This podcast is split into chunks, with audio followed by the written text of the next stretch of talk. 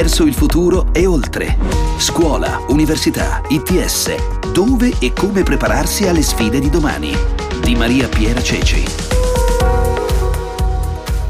Oggi parliamo, ci facciamo quattro chiacchiere con un grande innovatore della nostra scuola. Li stiamo raccontando in queste settimane in cui la didattica digitale è partita a causa coronavirus e che però sta dando una grande spinta alla nostra scuola proprio nel senso dell'innovazione. Carlo Mazzone, fresco, fresco di nomina fra i 50 finalisti del Global Teacher Prize, quello che ormai chiamiamo comunemente l'Oscar degli insegnanti. L'annuncio annuncio nella notte da parte della Varkey Foundation e dunque qui con noi Carlo Mazzone. Buongiorno. Buongiorno a lei e a tutti gli ascoltatori. Buongiorno e complimenti per questa, per questa nomina. Quindi fra i 50 finalisti è stato selezionato fra oltre 12.000 candidature e iscrizioni da oltre 140 paesi.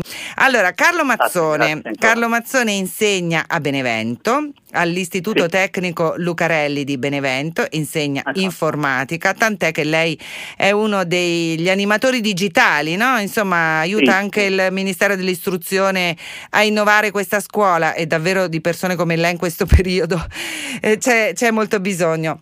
Ci proviamo, ci proviamo. È una figura quella dell'animatore digitale introdotta al piano nazionale della scuola digitale proprio con l'intento di aiutare eh, insomma, il corpo docente a utilizzare si spera al meglio gli strumenti digitali, questo è un po' il senso di questa figura. Tanto ci dica come mai è stato selezionato fra i 50 finalisti del Global Teacher Prize, che cosa insegna e come lo insegna, qual è la sua tecnica così speciale da essere, eh, da essere premiata?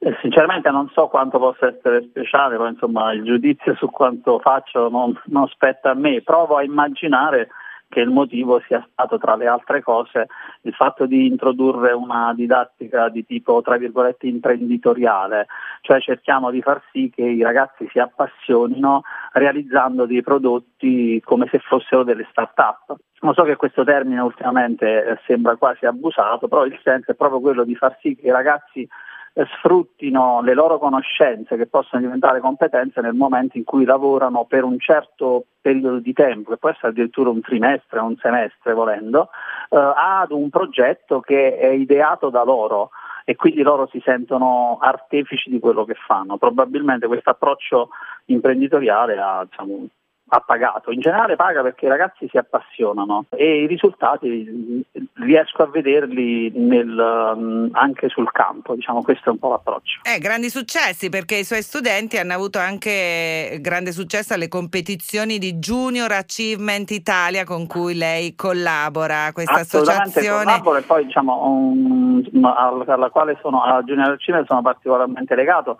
devo a loro la candidatura, nel senso che la candidatura che ho ricevuto per il Global Teacher Prize proviene proprio da loro. Sì, in effetti il Junior Achievement, nello specifico nel programma Impresa in Azione, stimola i ragazzi a realizzare delle, delle mini imprese. Per ben tre volte mie, una mia classe ha superato la fase regionale, addirittura diciamo così, questo, uh, quest'estate abbiamo superato la fase nazionale a Milano, risultando primi tra diverse centinaia di ehm, classi concorrenti e quindi di mini imprese e abbiamo avuto l'onore di avere il privilegio e l'emozione di rappresentare l'Italia alla fase internazionale di Junior Achievement Imprese in Azione che si è tenuta a Lille in Francia a luglio, dove i ragazzi, i ragazzi veramente hanno fatto una bellissima figura, tant'è che siamo arrivati terzi. Eh, insomma, siete arrivati terzi, vi siete fatti davvero onore. Ci racconta in un secondo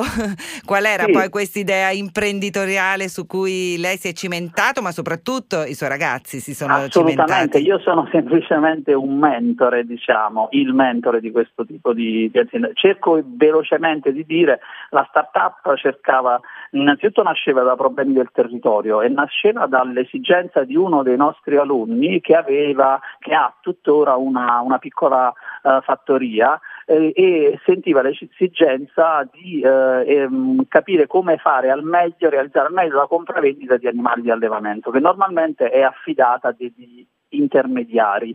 Noi, attra- loro, uh, i ragazzi, attraverso un, uh, un servizio web hanno realizzato la possibilità di eh, consentire la compravendita di animali d'allevamento e quindi di mettere in, in comunicazione eh, la domanda e l'offerta tracciando i capi stessi, quindi garantendo la salubrità del, eh, del, del prodotto e eh, consentendo quindi come aspirazione eh, di far sì che i ragazzi i giovani rimangano nei loro territori. Eh, però diciamo, è stato bello anche vedere la partecipazione ad esempio di Coldiretti che ci ha sponsorizzato, che ha creduto uh, in quest'idea. E ancora la cosa più di soddisfazione per noi è il fatto che questa Farm Animal Trade proseguirà, cioè esce dai banchi, uh, esce dalle aule e sta diventando un'azienda reale con uh, eh, dei finanziamenti con uh, l'apporto diciamo, reale nel mondo reale. Questa è probabilmente una bella cosa. Sì, Mazzone, sì, ma sì. Eh, quindi davvero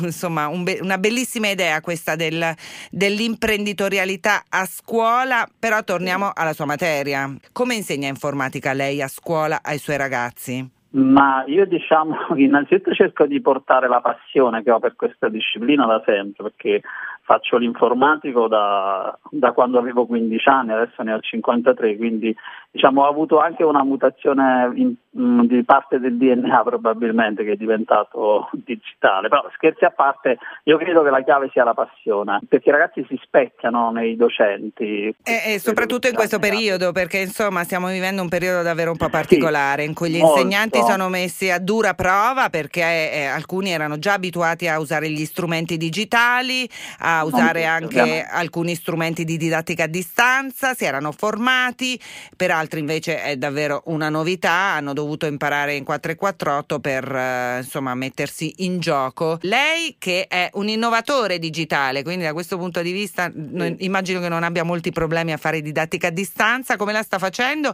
e quali sono i consigli per i, pro- per i vostri colleghi? Diciamo che nello specifico ovviamente essendo animatore digitale poi come eh, immediata conseguenza è stato quello di essere stato indicato per lo staff che sta organizzando proprio la didattica digitale sia nella mia scuola, poi cerchiamo un attimo anche sul territorio di eh, aiutare quanto più possibile. Sostanzialmente eh, il, l'indicazione è quella di utilizzare come elemento fondante il registro elettronico che già è disponibile e utilizzato già ormai da tempo, con tutta una serie di al limite aggiunte, eh, lo virgoletto, rispetto al registro elettronico, le cosiddette piattaforme digitali, ovvero degli strumenti che consentono una maggiore interazione rispetto a quella che normalmente è riservata al registro elettronico.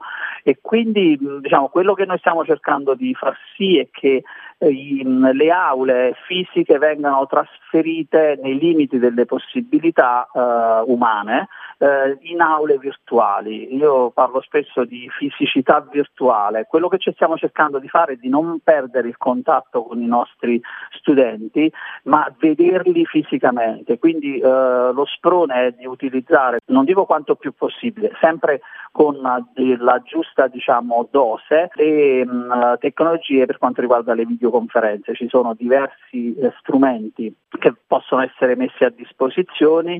A disposizione il Ministero ha suggerito oh, alcuni strumenti, noi nel nostro piccolo, senza forzare eccessivamente nessuno, suggeriamo determinate piattaforme e cerchiamo anche di evitare che così da parte degli studenti ci sia un eccessivo disorientamento, perché utilizzare troppe piattaforme diverse ognuna dall'altra e eventual- evitare che ogni docente possa utilizzare in maniera un po' disordinata, tra virgolette, troppe eh, tecnologie per evitare che gli alunni si debbano registrare su n piattaforme diverse e così via. Questo stiamo cercando di farlo, serve ovviamente nel, dando dei consigli e non costringendo nessuno, questo è un po' il senso. Però il, la cosa più importante è avere il contatto ripeto, fisicamente virtuale con, con gli alunni e quindi poterli vedere. Quindi insomma Anche... non, è meglio invece che attribuire dei compiti, riempirli di compiti e mandarglieli diciamo, eccetera, diciamo, è meglio il contatto umano. È complicato, nel senso che secondo me non bisogna esagerare, come in tutte le cose del mondo ci vuole